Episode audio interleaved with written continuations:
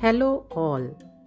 This is a series of readings from NCERT textbooks for classes 9th and 10th. The CBSE course code for English Language and Literature 184. The readings include different genres such as story, biography, and autobiography science fiction, humor, travelogue, and one act plays.